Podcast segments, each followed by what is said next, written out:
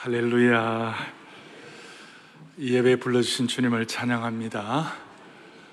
어, 오늘 우리 2부 예배는 호산나가 찬양을 하는데 1부 예배는 어, 영광 찬양대가 찬송을 하는데 지난 며칠 동안 어, 블라디보스토크에 가가지고 그 큰 공연을 하고 왔습니다. 왔는데 어, 본인들 말로는 그래요. 블라디보스토크 역사상 제일 큰 박수를 받았다 그래. 그 어, 그런데 오늘 일부 예배를 들어보니까 찬양대 수준이 하나 올라가 버렸어요, 그냥. 그런 공연을 한번 하고 나면 또 4부는 전에 카네기 홀가 뉴욕 카네기 홀 집회를 한번 갔다 오고 난 다음에 공연 갔다 오고 난 다음에 또 그냥 쫙 올라가더라고요. 2부는 지난 우리 신영옥 우리 컨설트 같이 했는데 또 이래 올라가고 제가 이런 걸 보면서 이제 오늘부터 시작되는 신적 개입 시리즈를 통하여 우리 온 성도들의 우리 신앙의 수준이 한 단계 올라가기를 바랍니다.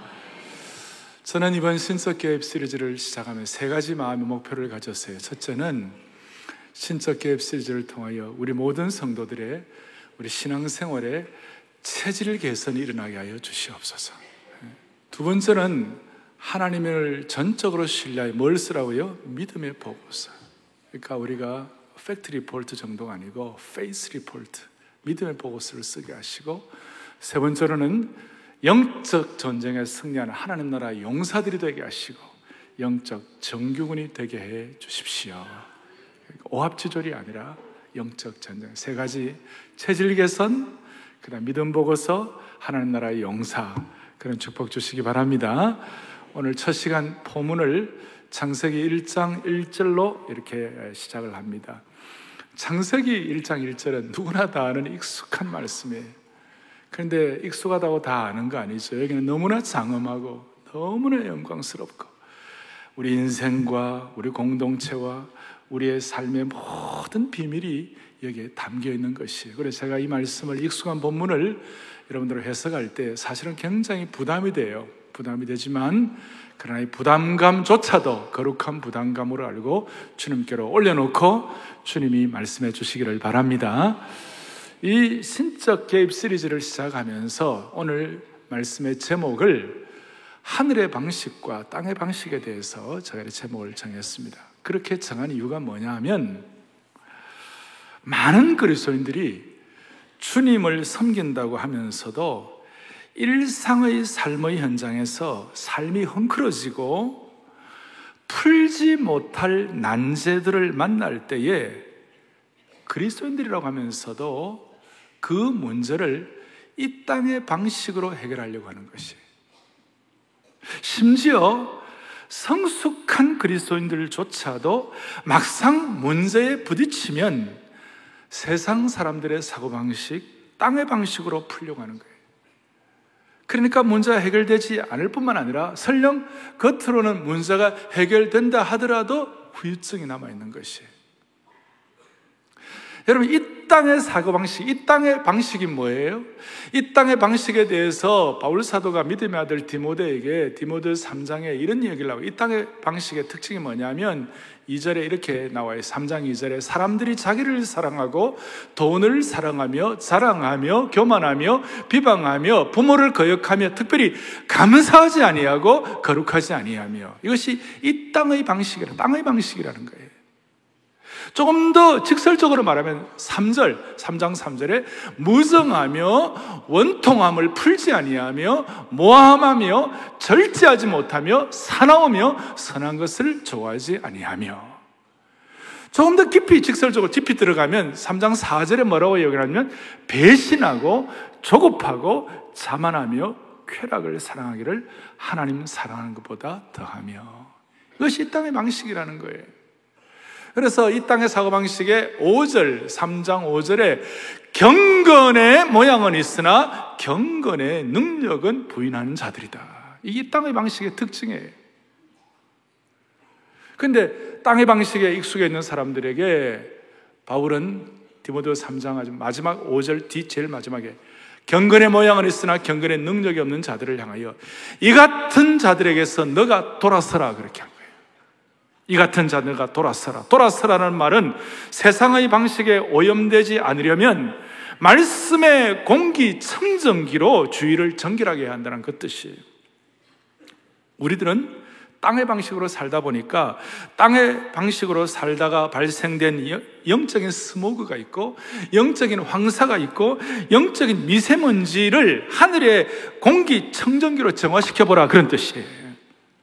그래서 제가 이 신적 개입 시리즈를 하면서 소원하는 것은 저를 포함한 모든 성도들께서 일상에서 만나는 온갖 문제들을 땅의 방식이 아니라 하늘의 방식으로 풀어가는 신앙 체질 개선이 있기를 바라는 것이에요. 지금 이 시간 여러분들이 말씀을 들으면서 어제 혹은 지난주에 내 가정에서, 내 직장에서, 혹은 내 자영업을 한 내 자영업의 현장에서 내가 과연 땅의 방식으로 처리했나? 아니면 하늘의 방식으로 처리했나? 한번 생각해 보는 그런 분들 많이 계실 거예요. 그런데 땅의 방식이 아니라 하늘의 방식에 눈이 열리면 인생의 시작과 끝이 선명해지고 문제의 처음과 끝이 제대로 보이고 억지나 무리가 아닌 정답이 무엇인지 깨달는 은혜를 베풀어 주시는 것이에요. 우리는 지금 자본주의에 살고 있어요. 제이 이 말씀은 조금 어떻게 보면 좀, 좀 딱딱한 말씀이 될 수도 있지만 여러분들 한번 생각을 해보시자고요. 이 자본주의가 갖는 자본주의는 뭐 선하지도 악하지도 않은 뉴트럴이에요. 근데 자본주의가 갖는 땅의 방식의 제일 큰 문제는 부패예요. 오염되는 거예요. 중국 같은 경우는 정치 시스템은 공산주의지만 실제로 이 모든 일반 사회는 자본주의, 아주 극렬한 자본주의에다가 돈이 지배하는 것이다. 거기서 부패가 만연한 것이에요. 그래서 땅의 방식의 이 부패 문제를 신앙인으로서는 어떻게 감당해야 하나? 그래서 막스 베버 같은 사람은 이 자본주의에 있어서 프로테스탄티즘의 윤리와 정신, 이 청교도 정신이 얼마나 중요한 것인가. 그래서 그 청교도 정신을 통하여 이 자본주의의 땅의 방식에 오염된 자본주의를 이렇게 정화를 시키는 것이에요. 그래서 이 자본주의가 신앙으로 하늘의 방식으로 잘 정화가 될 때에 어떻게 보면 초월적 자본주의가 되는 것이에요. 그래서 사랑하는 우리 온 우리 한국 사회는 다시 한번 우리 기독교 정신을 통하여 우리가 갖고 있는 자본이 뭐예요? 우리는 신앙 자본을 갖고 있어요. 아멘. 네. 그리고 하나님이 우리에게 오늘도 필요하면 하나님의 신적 개입을 하실 수 있는 신적 개입의 자본을 갖고 있는 것이에요. 어떤 capital이라는 자본이 있지만 우리는 faith capital을 갖고 있는 것이에요.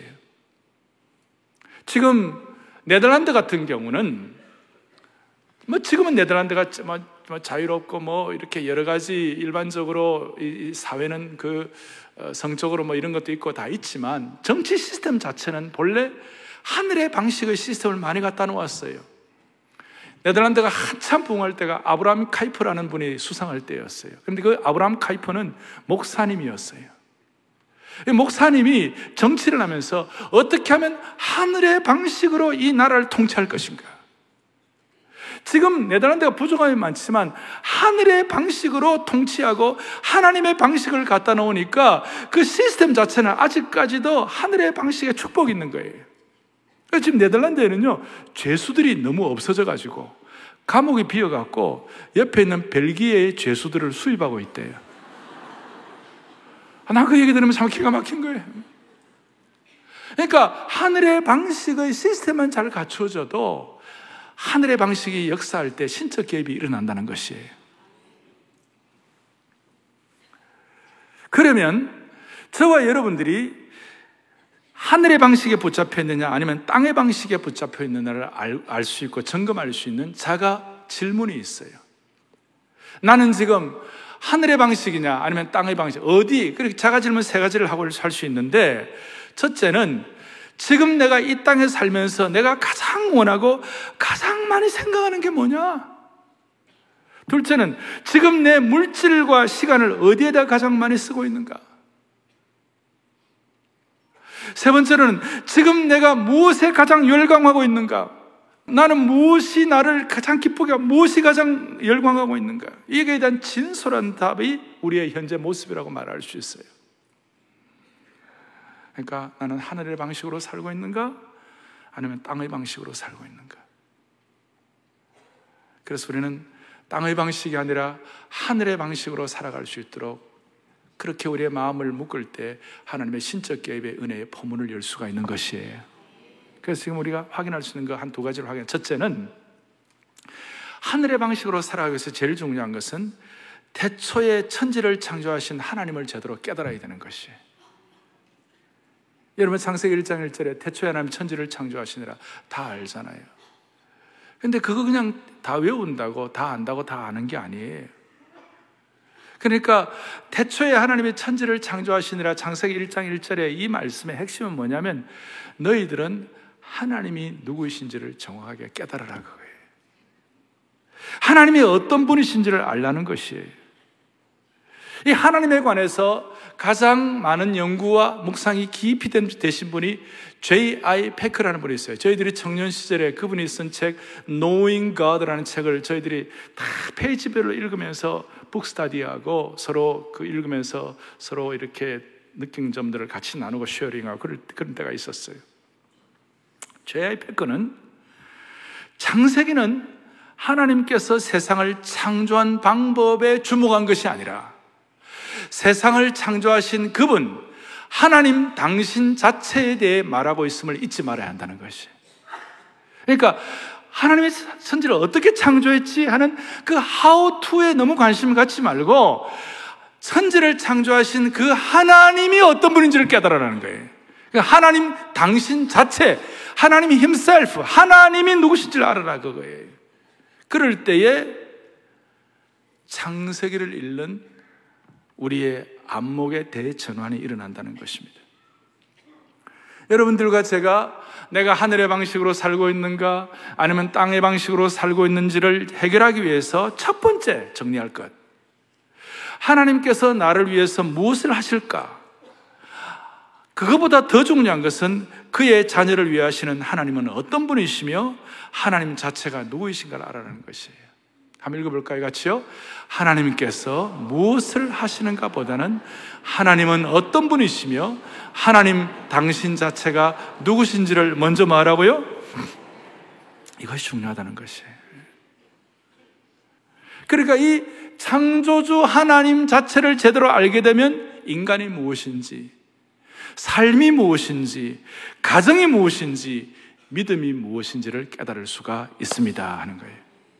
따라서 저는 지금 창조보다는 창조주 하나님을 더 강조하고 진리의 originality, 진리의 기원과 핵심을 이렇게 제가 강조하는데 이렇게 강조한 이유는 오늘날 이 핵심 진리, 근원 진리, originality가 너무너무 이렇게 contamination, 오염이 되어 있어요. 이 4차 산업 시대에 종교다원주의, 인본주의, 상대주의, 그 다음에 인간 중심의 극단적 인권주의가 이 절대 진리를 오염시켜가지고 진리가 진리되지 못하도록 만드는 것이에요. 그런데 이 핵심, 근원, 제일 상수도, 원류는 그대로 깨끗한 거예요.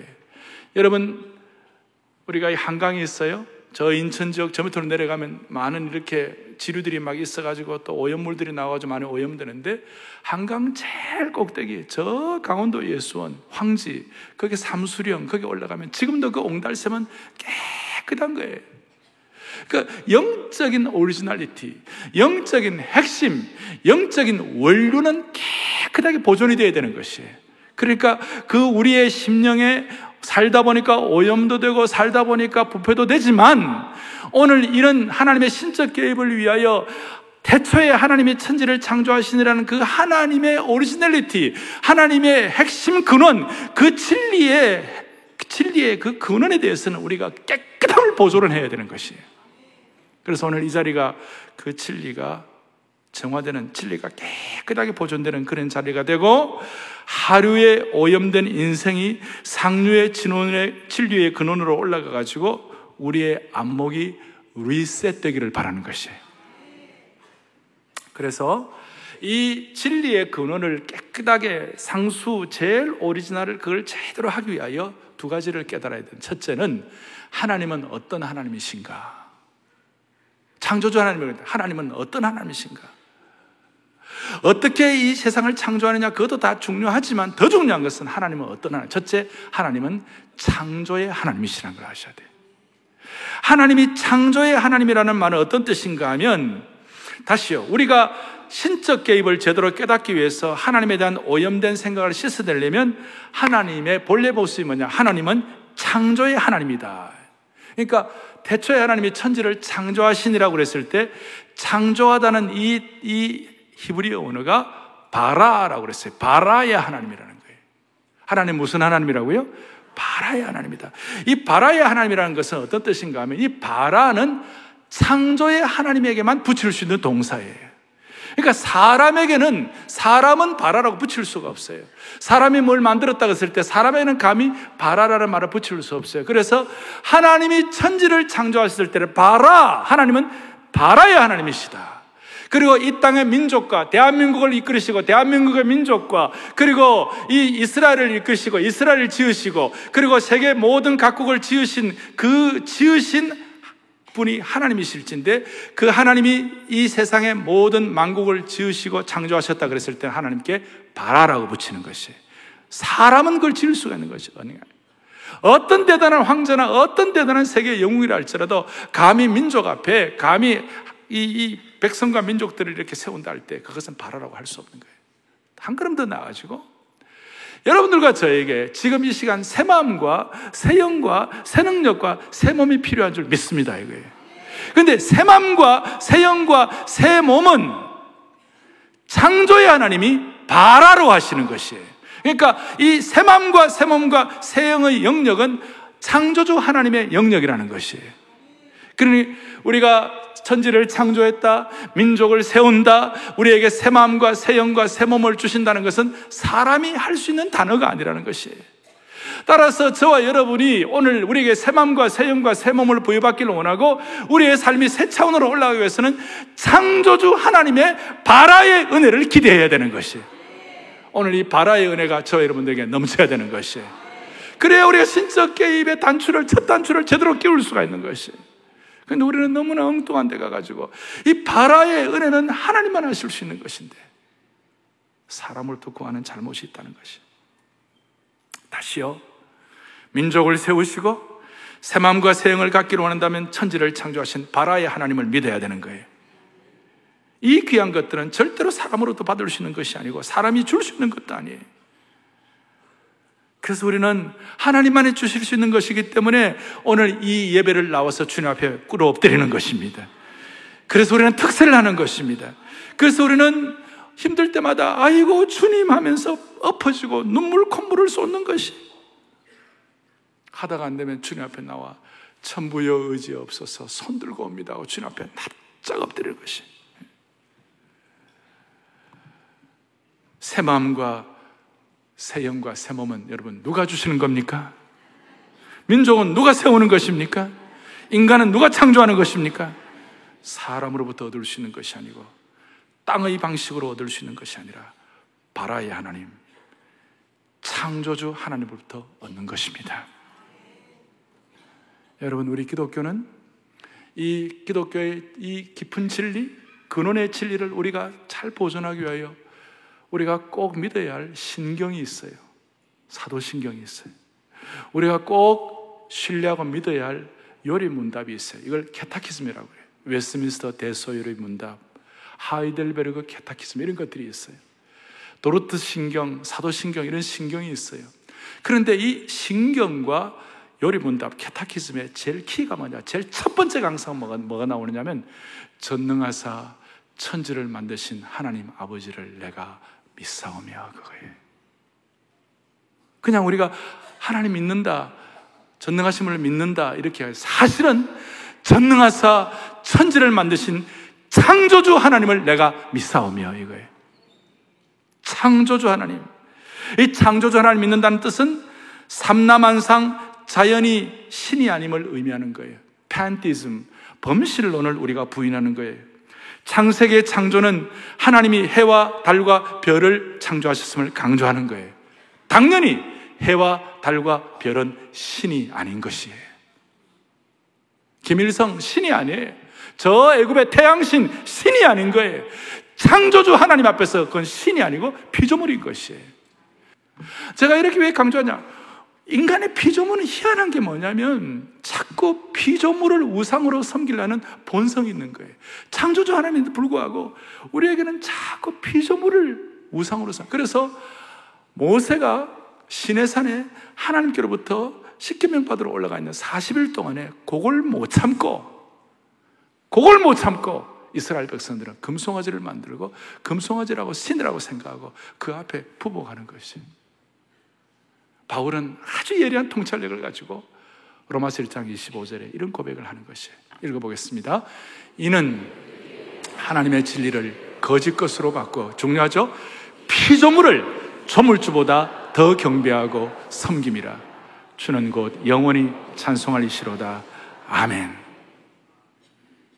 우리에게는 부패한 인간에게는 피조물을 조물주보다 더 경배하고 섬기는 속성이 있는 것이에요. 그래서 오늘 우리는 신적 개입 시리즈를 시작하면서 모든 사랑의 교회 성도들은 창조주 하나님, 바라의 하나님을 믿습니다. 새 마음, 새 영과 새 몸을 주시고 나라를 세우시고 이 땅을 창조하신 바라의 하나님을 믿습니다. 우리는 피조물이 우리의 우상이 된 것을 배격합니다. 그런 뜻이에요.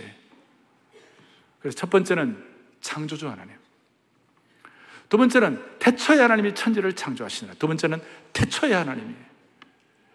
태초의 하나님이라는 것은 어떤 뜻인가? 우리가 생각하는 태초라는 개념과 창조주 하나님께서 생각하시는 태초는 완전히 달라요. 왜냐하면 저와 여러분은 3차원의 세계의 시간과 공간 속에서 지배를 당하고 있어요. 우리는 지금 예를 들어서 금요일 저녁에 상암 경기장에서 축구를 한다. 거기에 축구를 보러 간다. 그러면 금요일 저녁이라는 시간과 상암 경기장이라는 공간 안에 우리는 살고 있는 것이에요. 심지어 예배를 드는 우리들도 시공의 제한 속에 살고 있는 것이에요. 근데 하나님은 3차원의 세계에 살고 있는 하나님이 아니세요. 하나님은 시간과 공간을 뛰어넘은 3차원이 아니라 5차원, 천차원, 만차원, 억차원의 하나님이세요. 그러니까 태초의 하나님이라는 것은 시공을 초월한 시간과 공간을 장악하시는 하나님이세요. 다시요. 하나님은 시간과 공간을 어떻게 하신다고요? 장악하신 하나님. 그러니까 하나님은 무시간대의 개념에 계시고 무공간의 개념에 계세요. 그렇기 때문에 하나님은 시간과 공간을 뛰어넘으셨고 장악하셨기 때문에 하나님의 타이밍은 우리가 생각하는 답답하고 느린 것 같지만 하나님의 신적 개입은 늘 타이밍을 놓치는 법이 없는 것이에요. 정확한 타이밍에 느린 것 같지만 느리지 않아요. 여러분, 이 하나님의 타이밍을 믿기를 바라는 것입니다. 절대로 늦지 않고 절대로 빠르지 않고 정확한 것이. 좀 힘있게 말한다면 타이밍에 관한 하나님은 정치하신 하나님이에요. 정확하고 치밀하신 하나님이세요. 이걸 믿기를 바라는 것입니다. 따라서 하나님께서 계획하시면 반드시 성취하는 것입니다. 하나님은 실패하지 않습니다. 동시에 하나님의 방법도 온전하니까 불균형이 없는 것입니다. 하나님의 신적 개입은 늘 선한 목적을 위하여 타이밍 맞게 개입하는 것입니다. 우리가 찬송한 대로 가을 사역의 주제가 그 선한 능력으로 우리를 감싸시니 우리는 믿음으로 하나님께서 타이밍 맞게 일하실 것을 기대하는 것입니다. 하나님의 타이밍은 정확한 것이에요. 그것이 태초의 하나님이 되시는 것입니다. 그리고 하나님에 대해서 히브리 원어로 엘로힘이라고 얘기합니다. 엘로힘은 엘, 하나님인데 엘로힘은 구약에 2000번 이상이 나옵니다. 엘로힘의 엘의 본래의 뜻은 전능하다 그런데 엘샤다이 할 때 전능하다 그런 뜻이에요. 그래서 이 엘로힘의 하나님이 우리에게 신적으로 개입하시면 지금 하나님의 전능하신 능력을 체험한다는 것이. 하나님의 신적 개입을 소원하면 지금 우리의 삶의 현장에 이 창조주 하나님께서 시공을 장악해 가지고 과거의 은혜로 끝나는 것이 아니라 현재 진행형을 주시는 것이에요. 지금. 그래서 여러분, 제가 이 말씀을 준비하면서 다윗을 마무리하고 생각하다 그런 생각이 들었어요. 다윗이 하나님 앞에 잘못을 했어요. 범죄했어요. 그러고 난 다음에 자기, 자기의 삶이 완전히 다 망가뜨려지는 것 같고, 완전히 그야말로 그 뼈가 높고 완전히 지옥 같은 삶이에요. 근데 그 가운데 다윗이 하나님의 신적 개입을 소원하는 것이. 시편 51편은 다윗의 회개의 고백의 시예요. 근데 거기 뭐가 나오는지 압니까? 시편 50편 10절에 이런 내용이 나와요. 읽어보겠습니다. 하나님이여 내 속에 정한 마음을 뭐하게 하시고요? 창조하시고 여러분과 제가 신적 개입의 하나님을 창조의 하나님으로 그리고 태초의 하나님을 시공을 장악하시는 하나님을 믿고 있을진데 우리에게 고통과 힘들고 어려운 일이 일어날지라도 하나님의 진정으로 눈물로 회개하고 주 앞에 나아가게만 하면 하나님이 지금 이 순간 현재 진행형으로 여러분들을 붙잡으시고 필요한 새 영과 새 마음을 창조하시는 하나님이세요. 이걸 하나님이 아시기 때문에 이걸 우리가 알기 때문에 구약의 하나님의 신실한 종들은 이 창조의 하나님을 확실하게 아니까 늘 하나님 앞에 앞에 접두사를 붙일 때 뭐라고 붙이는가? 아브라함의 하나님, 이삭의 하나님, 야곱의 하나님, 다윗의 하나님. 그러니까 과거의 하나님이 아니라 지금 나에게 현재 진행형으로 역사하시는 하나님이심을 고백하고 있는 것이. 그럼에도 불구하고 많은 사람들은 창조주 하나님이 부담된다고 하는 것이 심지어 하나님을 독재자로 생각하는 것이 그래서 마치 당자가 그 좋은 아버지가 저기 돌아온 당자 당자가 그 좋은 아버지가 자기를 아끼고 다 배려하고 최고의 것을 주시고 사랑하고 그렇게 하는데도 불구하고 그것이 부담된다고 당자가 아버지 우산 받아가지고 저 멀리 도망가가지고 서랑방탕하는 거 있잖아요. 그게 인간이에요. 그런데 창조의 하나님, 대초의 하나님, 시간과 공간을 장악하신 하나님은 자신의, 당신의 피 흘려 값주고 사신 아들은 가만히 두지 않아요. 하나님이 개입하시는 것이. 가만히 두지 않으세요. 그래서 제가, 아, 하늘의 방식과 땅의 방식을 좀 비교를 해보자. 창세기 1장 1절에 태초에 하나님이 천지를 창조하시니라 창조주 하나님과 태초의 하나님, 시간과 공간을 장악하시는 그 하나님을 믿고 사는 인생과 그 하나님이 독재자라고 생각, 그 하나님이 힘들다고 도망가는 인생과의 차이가 어떻게 될까? 그래서 묵상을 좀 해보았어요. 이거 뭐 책에 나오는 것도 아니고 묵상한 내용인데 창세기 1장, 2장에서 아담과 하와가 범죄하기 이전에 그 에덴 동산에서 하나님의 하늘의 방식으로 살 때 그때와 범죄하고 난 다음에 도망가 가지고 자기 식대로 살 때 그때와 어떻게 달라졌는지 제가 대차 대조표를 좀 만들어 보았어요. 하늘의 하늘의 방식은 에덴 동산 안에 있는 방식이에요. 창세기 장 15절에 나오죠. 땅의 방식은 에덴 동산 밖으로 도망간 방식. 창세기 3장 23절부터 나오는 거예요. 그런데 하늘의 방식은 첫째, 하늘의 방식 안에서 예배예요. 삶 자체가 예배예요. 월십이에요. 그런데 땅의 방식은 예배가 아니라 제가 영어로 좀 변기를 해봤어요. W, wrath예요. 진노와 저주예요. 하늘의 방식은 기쁨이에요. joyful한 거예요. 땅의 방식은 아파요. painful이에요. 어떤 집도, 어떤 사람들도, 어떤 땅의 방식으로 사는 사람들은 이 땅에 어떤 삶을 멋지게 살아, 겉으로 겉으로 다 집집마다 커튼 열면 다 아파요. 세 번째, 하늘의 방식으로 하면 일이, 일이 즐거워요. 딜라이트예요. 근데 땅의 방식으로 살면 일이 늘 책임이고 고통스러워요. 듀티예요. 그런데 땅의 방식은 쉼이 있어요. 레스프라, 쉼이 있어요. 마음에 쉼이 있어요. 땅의 방식은 쉼이 없어요. 하늘의 방식은 쉼이 있고 그리고 하늘의 방식은 섬기는 거예요. 썰빙이에요. 땅의 방식은 노예예요. 종살이 하는 거예요. 그리고 하늘의 방식은 뭐예요? 일하기 위해서 쉬는 거예요. 일하기 위해서 쉬는 거예요. 더 사명받아가지고 좋은 일, 그 귀한 일들을 일하기 위해서 쉬는 건데, 땅의 방식은 날마다 뭐냐? 연차 휴가가 목표예요. vacation, 쉬기 위해서 일하는 것이. 하늘의 방식은 넘치는 삶이에요. pour out이에요. 땅의 방식은 뭐냐? 탈진이에요. burnout이에요. 하늘의 방식은 찬양하고 찬송하고 땅의 방식은 찬양 대신에 땀을 흘리는 거예요. 하늘의 방식은 진정한 성공이에요. spiritual true success예요. 그런데 땅의 방식은 뭐냐? 고통이에요. suffering이에요.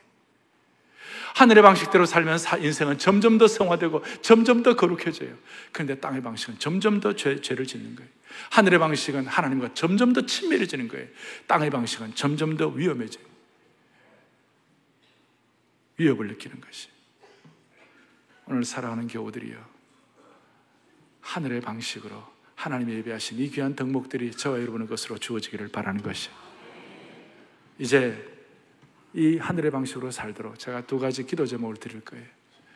첫째, 하나님 창조 질서에 순정하게 해 주십시오. 창조 질서대로 순종하게 해 주십시오. 여러분 참 독특한 것이 뭐냐면 하늘의 방식대로 살지 않으면 그걸로 끝나는 것이 아니에요. 하늘의 방식대로 살지 않으면 이 땅의 다른 어떤 것들이 나를 압도하는 거예요. 나를 압제하고 내 주인이 되어버리는 것이에요.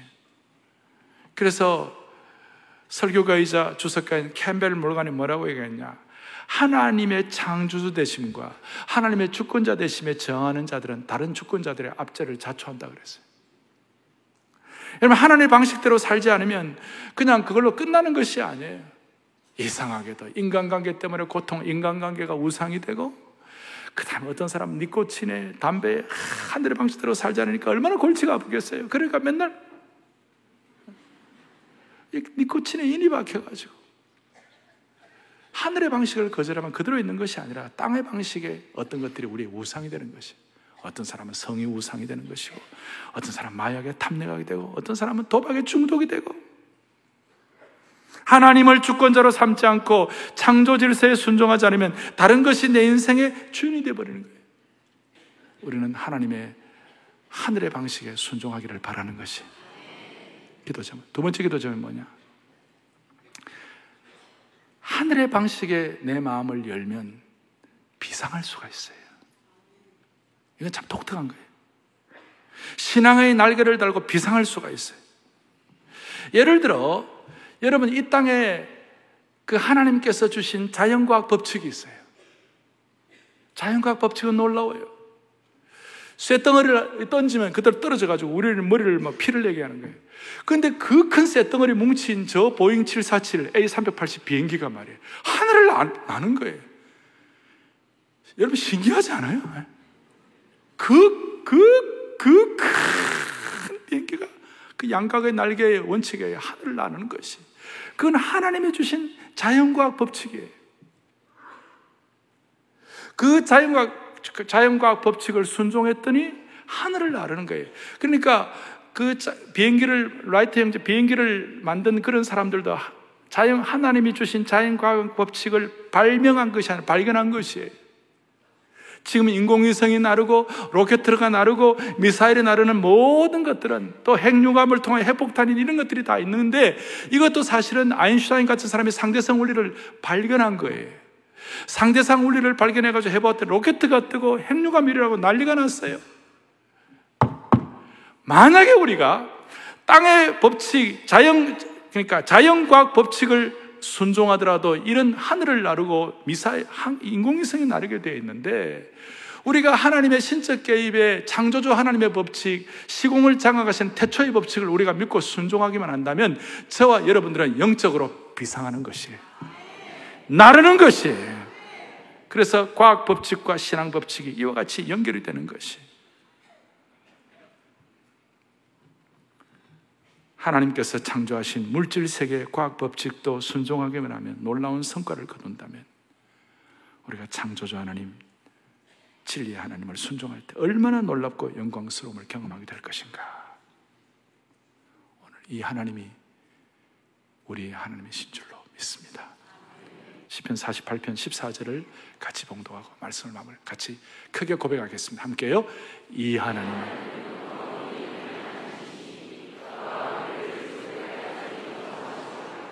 아멘.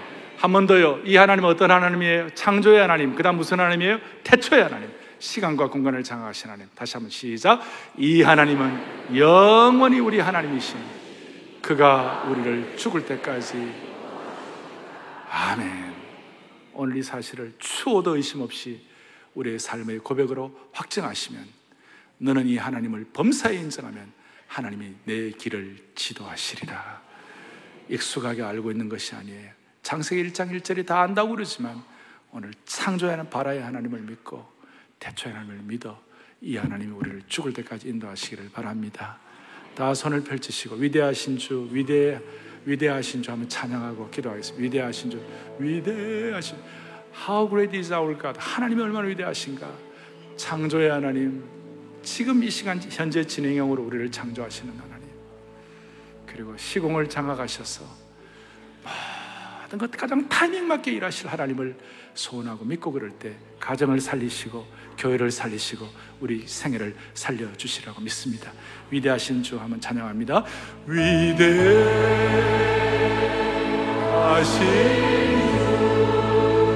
찬양의 위대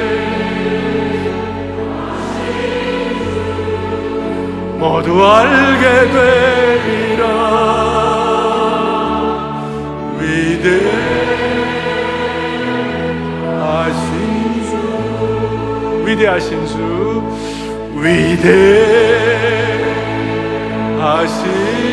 주. 찬양의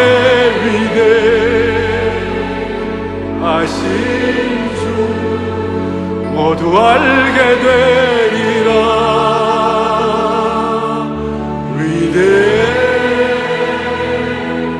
대하신 주 모든 이름 위에 뛰어난 이름을 찬양합니다. 모든 이름 위에 뛰어난 이름 나찬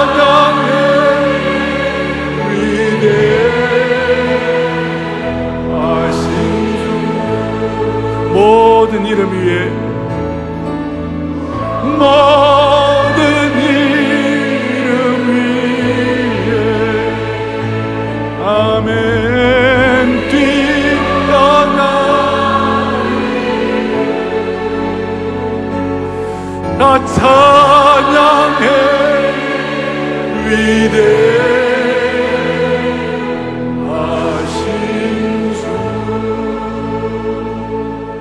가슴에 손을 얹겠습니다 시간과 공간을 장악하신 하나님 아버지 태초의 천지를 바라로 창조하신 하나님 아버지 이 시간 이 하나님 때문에 우리 온 성도들이 삶의 모든 벽을 뛰어넘게 하여 주시옵소서 이 땅을 살아가면서 땅의 방식이 아니라 하늘의 방식으로 새로운 돌파구를 열게 하여 주시기를 원합니다. 이 하나님 순종함으로 말미암아 모든 성도들이 영적으로 비상하게 하여 주시옵소서. 우리의 생명 되시고 소망 되시는 예수 그리스도를 받들어 간절히 기도 올리옵나이다. 아멘.